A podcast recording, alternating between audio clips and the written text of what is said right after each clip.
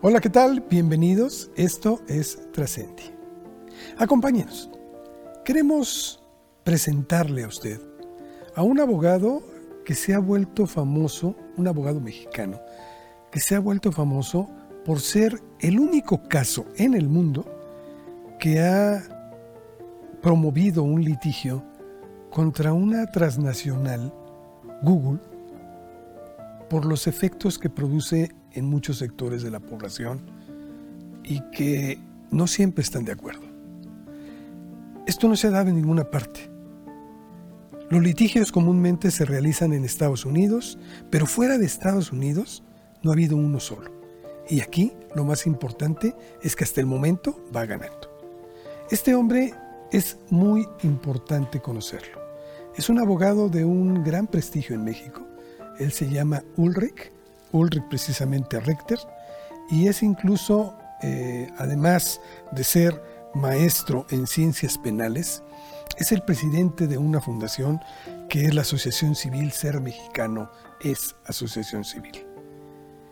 Con él vamos a hablar de algo que es muy importante, que es, existen nuevos filósofos en nuestra sociedad, aquellos que nos marcan las pautas de cómo debemos de proceder? ¿Es posible salirnos de esos parámetros, de esa era tecnológica en la que estamos inmersos y muchas veces sometidos? De eso trata un libro que él está sacando.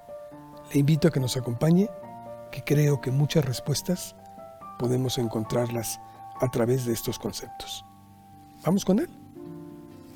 Ulrich, muchas gracias por aceptar platicar con nosotros.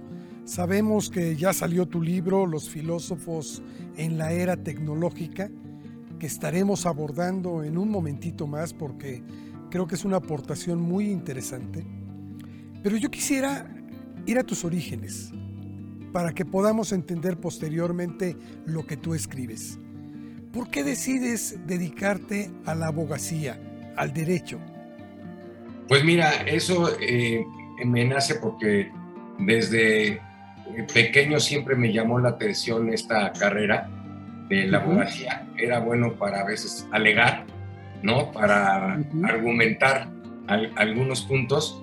Y en, bueno, hace, hace 30 años, más de 30 años, pues eh, una de las carreras de las ciencias sociales que más me llamaban la atención era la abogacía en, ese, en esa época la ciencia política no, no estaba tan en boga como lo ha estado desde unos años para acá.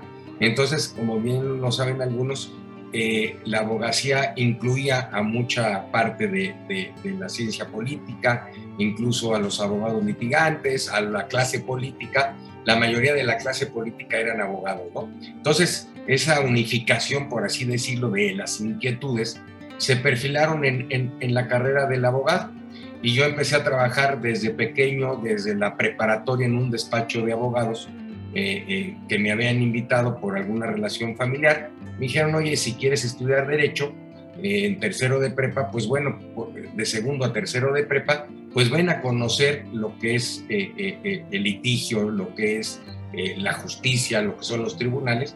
Y empecé muy, muy pequeño y ya seguí, como se diría, el camino del abogado postulante y, con mucho éxito. Tú eres un abogado muy reconocido en México y, básicamente dos, dos casos que quisiera plantear, por supuesto ahora como escritor, pero antes quisiera tratar esto. Uno de ellos y el primero que creo que te dio una fama muy muy especial fue cuando pues un caso que ganaste sobre la el permiso para ver a la marihuana como uso lúdico. Así es. ¿Podrías hablarnos un poquito de esto? Sí, mira, este fue un, caso interesante eh, porque conlleva un litigio estratégico. Yo no fumo este, ni, ni cigarro normal ni cigarro anormal, pero era un, punto de, de, plantear un litigio estratégico y fue el segundo amparo que concedió la, la Suprema Corte de Justicia de la Nación.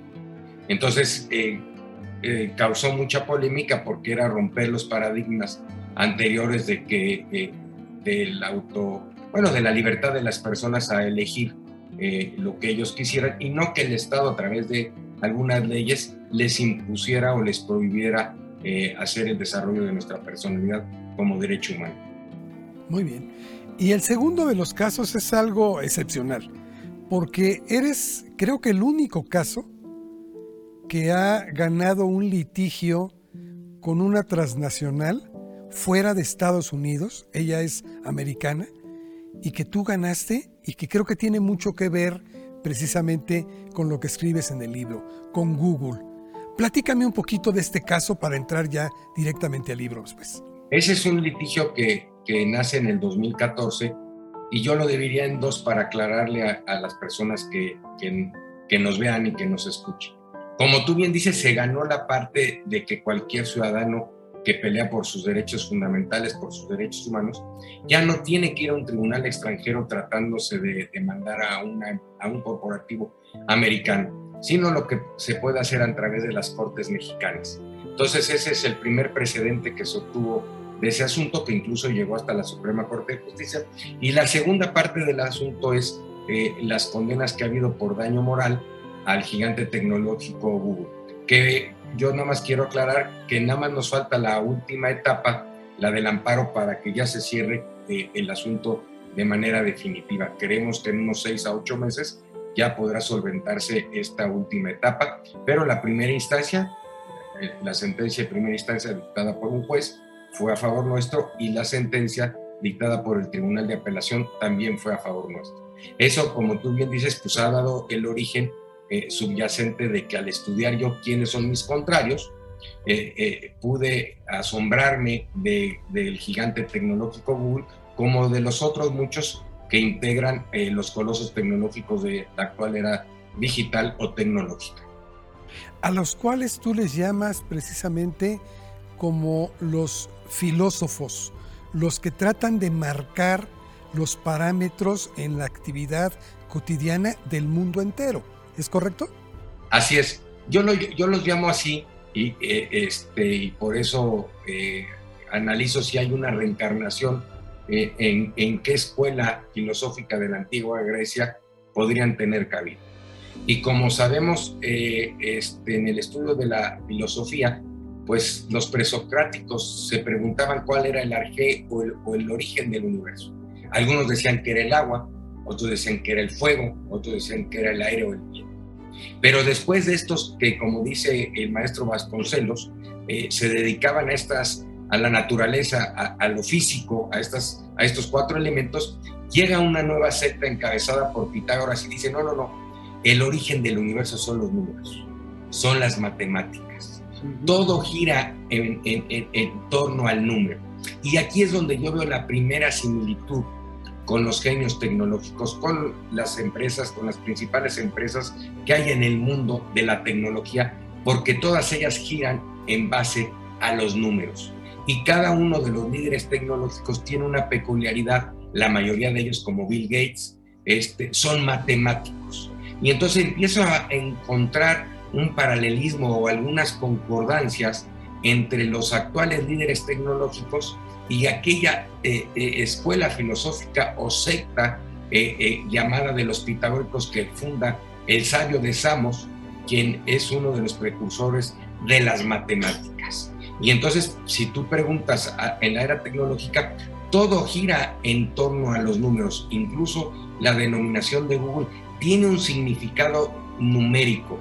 Este, tiene un significado del infinito de los números, del 10 al infinito. Y el 10, que también tiene una, una connotación, una vinculación con el nombre de Google, es el número sagrado de los pitagóricos. Él decía que era el principal número que englobaba a todos y que era un número mágico. Entonces vamos encontrando estas similitudes de la actual era tecnológica con la Magna Grecia, con los antiguos filósofos que, eran matemáticos. Y, el asombro mío fue que al ir repasando, como lo hago en el libro, a una serie de, matemáticos o de filósofos, descubrimos que la otra parte de su vida, la otra parte de su cuerpo, de su psique, eran las matemáticas. Pero a tu pregunta, eh, diríamos, bueno, ya nos dijiste que son eh, matemáticos los líderes tecnológicos, pero ¿de dónde sacas que son filósofos? Y entonces podrías objetar este argumento diciendo, no, no, estás equivocado.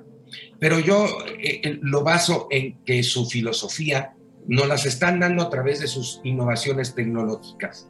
Y, la, y, si la filosofía trata a veces de las formas de convivir, de convivencia, vemos que esta era tecnológica nos está cambiando nuestros hábitos, nos está cambiando el mundo entero, como ahorita mismo en este momento estamos llevando a cabo esta reunión o esta charla a través de las innovaciones tecnológicas y por eso han cambiado el aspecto económico, el aspecto eh, social, el aspecto empresarial, el aspecto estudiantil de que hoy muchas eh, eh, escuelas son por línea. Y ahí es donde yo veo, si bien es cierto, no nos hablan desde un enfoque de la virtud del hombre, del alma o, de incluso hasta la de reencarnación o del buen ciudadano o de las virtudes cívicas o del civismo, ellos nos están eh, eh, cambiando el mundo a través de estas innovaciones tecnológicas. Nos están filosofando que, que, vale la pena aquí, dentro de las interrogantes que hay o de las salvedades que podíamos anotar, que la gente puede decir, oye, yo,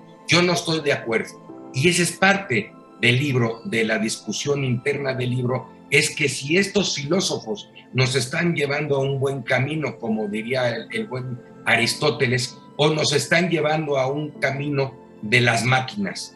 Y entonces ahí vienen estas, estas discusiones internas eh, de que se plasman en el libro de cuál es el camino que estos nuevos filósofos, que estos nuevos jeques tecnológicos, gigantes tecnológicos, nos están llevando al mundo entero.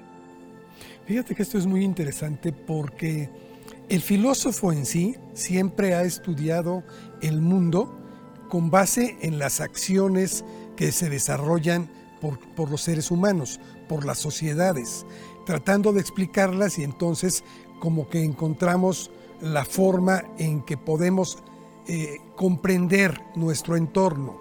Pero con estos filósofos que tú les llamas modernos, tecnológicos, aquí ocurre algo diferente, porque aquí ellos son los que imponen a la sociedad los nuevos patrones de conducta. Y una vez impuestos, es que la sociedad se genera una forma de, desarrollar y de responder a esa realidad que muchas veces es creada.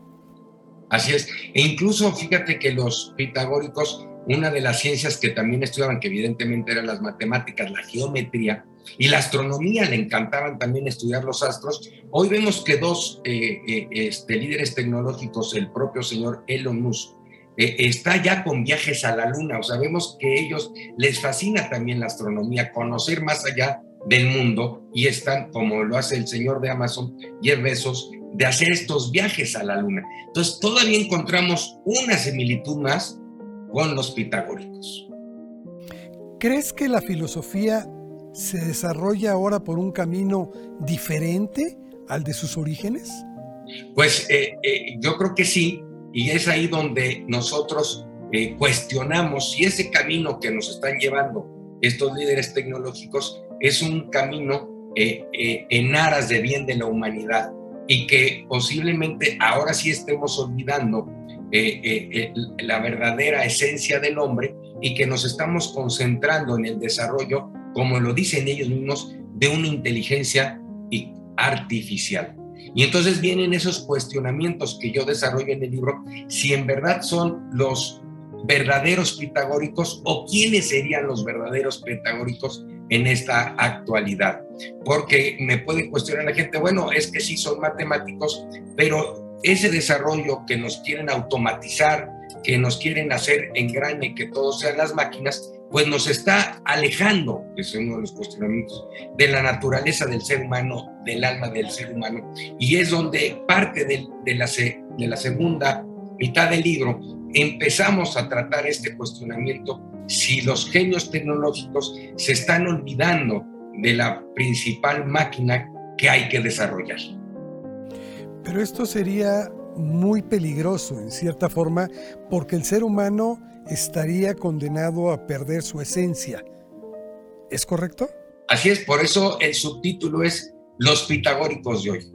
Entonces, ¿quiénes son hoy los pitagóricos? Si bien es cierto que yo te estoy llevando durante un recorrido, como me lo ha, me lo ha comentado alguno de los presentadores, eh, eh, me ha dicho que el libro tiene, es como, como un tren y que y tiene varias estaciones.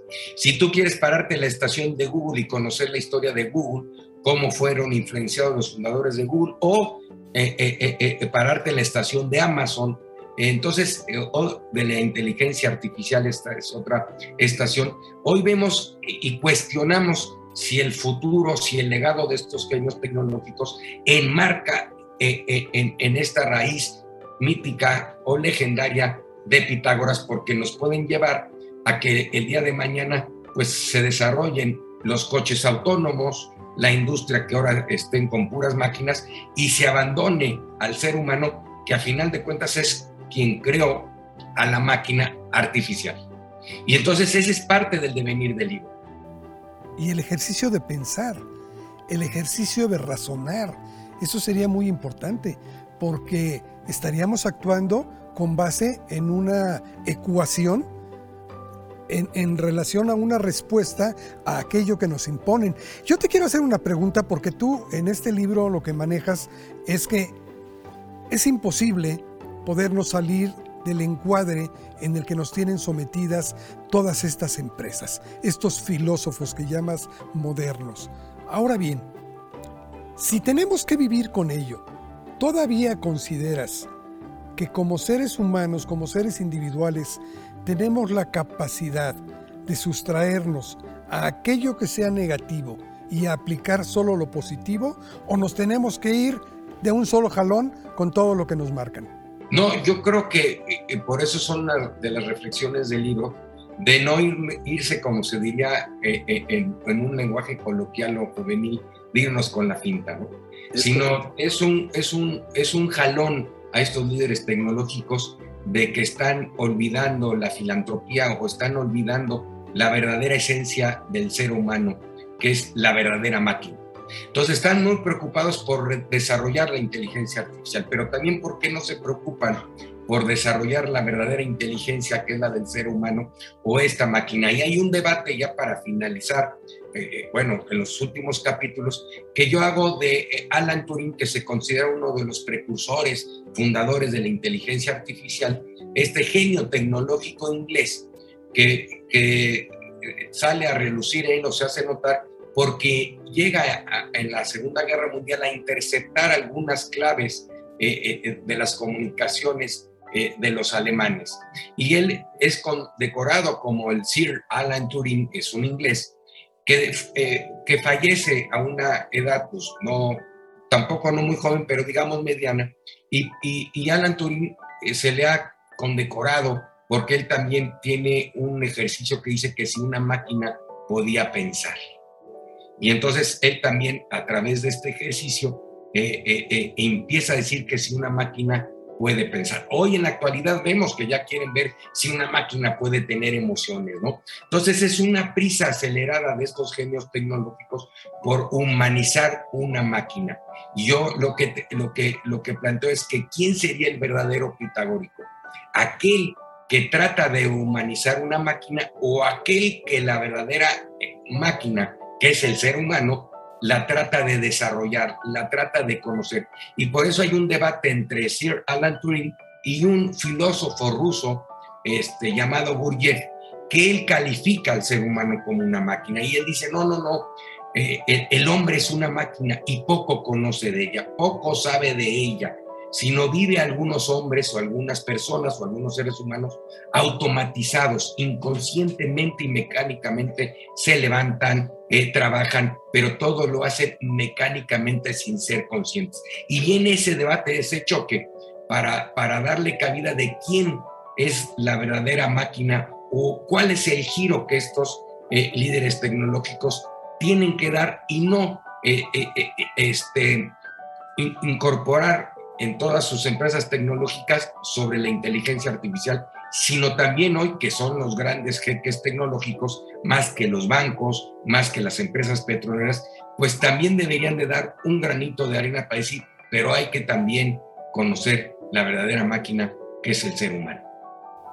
Tú haces un trabajo muy, muy especial porque confrontas las dos posiciones a, final de cuentas las presentas y dices, esto es lo que está por un lado y esto es lo que está por el otro y a esto nos está llevando. En lo particular, tú como individuo, ¿hacia dónde crees que vamos?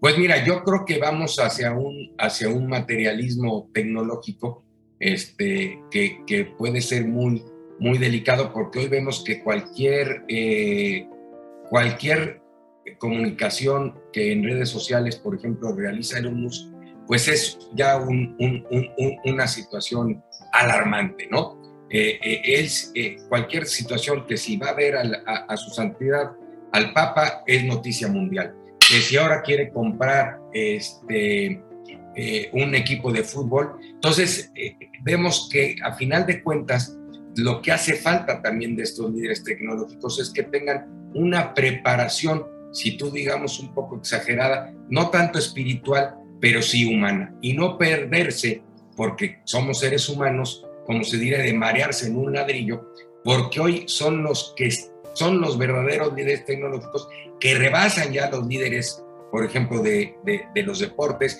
ya no se diga a, los políticos, porque tú imagínate que eh, la plataforma Twitter fue capaz de silenciar a un presidente o al, al, político como Trump, uno de los presidentes más importantes o con mayor poder en el globo terráqueo. Entonces ya imagínate el poder que están agarrando estas plataformas de acallar, de censurar a un presidente. Entonces vemos que no hay límites, sino este es un ejercicio para hacer un examen hacia dónde nos están llevando y si ese camino es el idóneo sin descartarlo. Qué bueno que sigan pensando en esa máquina y que sigan desarrollando estas innovaciones, pero no descuidar la verdadera esencia del ser humano y por eso tienen que recordar la verdadera esencia de los filósofos de la antigua Grecia, como también lo enseñó Pitágoras, y no, da, no nada más dedicarse al tema de las matemáticas, sino a, a todo lo que las matemáticas podría englobar, de que también nosotros somos una perfecta máquina que podríamos decir en alusión a Pitágoras, que también está en una frecuencia numérica o en una frecuencia vibratoria importante. Es decir, lo que tú planteas es que el ser humano está perdiendo la espiritualidad, su contacto. Simplemente está, está, está respondiendo a estímulos matemáticos, no hay otra. Y entonces, ah, por eso digo, oye, eh, vamos a remontarnos a Pitágoras, donde Pitágoras no solo le daba eh, la importancia a las matemáticas, sino también al alma, sino también al espíritu, al crecimiento espiritual, al crecimiento de uno mismo. Y hoy lo que está creciendo son los aparatos tecnológicos. Si, si ahorita yo te lo digo con toda honestidad, ya no sé en qué número de, de teléfono inteligente van, ¿no? El iPhone tal, ya no sé si me quedé en el 14 o si me quedé en el 15, ya no sé y entonces, ¿por qué innovar tanto en estas máquinas inteligentes? Y por qué si tienen todos los recursos, si tienen toda la influencia, si tienen todo el liderazgo, también no dejar a un lado la otra máquina que somos nosotros y que, es la que ha creado a las máquinas. Por eso yo creo que con un chispazo de inconsciencia, estos hombres, a través de las matemáticas, de ese secreto que cobijaba bien la secta pitagórica, han irrumpido hoy en la humanidad. Fíjate que creo que tu obra es muy importante porque nos hace reflexionar la necesidad de... Hemos llegado al punto en que tenemos que detenernos, en que tenemos que parar, tenemos que decir un ya basta y tenemos que darnos cuenta que la tecnología, si bien nos ha ayudado mucho y nos ayuda al desarrollo, esta conversación que tú y yo en este momento podemos sostener y en donde mucha gente nos puede estar viendo para aprender de esto, bueno, no sería posible sin esta tecnología, es muy importante, pero no podemos inclinarnos nada más hacia ese rubro. Es necesario hacer un alto, es necesario conocer el origen, es necesario volver a las raíces para que el hombre no se pierda, ¿es correcto? Y, seguir la, tesis de otro filósofo eh, eh, eh, que, recientemente, te decía yo, en 1940, de, de que para algunos es un psicólogo, para otros es un esotérico, para otros es un filósofo, en donde él plantea que la verdadera máquina es el ser humano y que hay que conocerla y hay que desarrollar.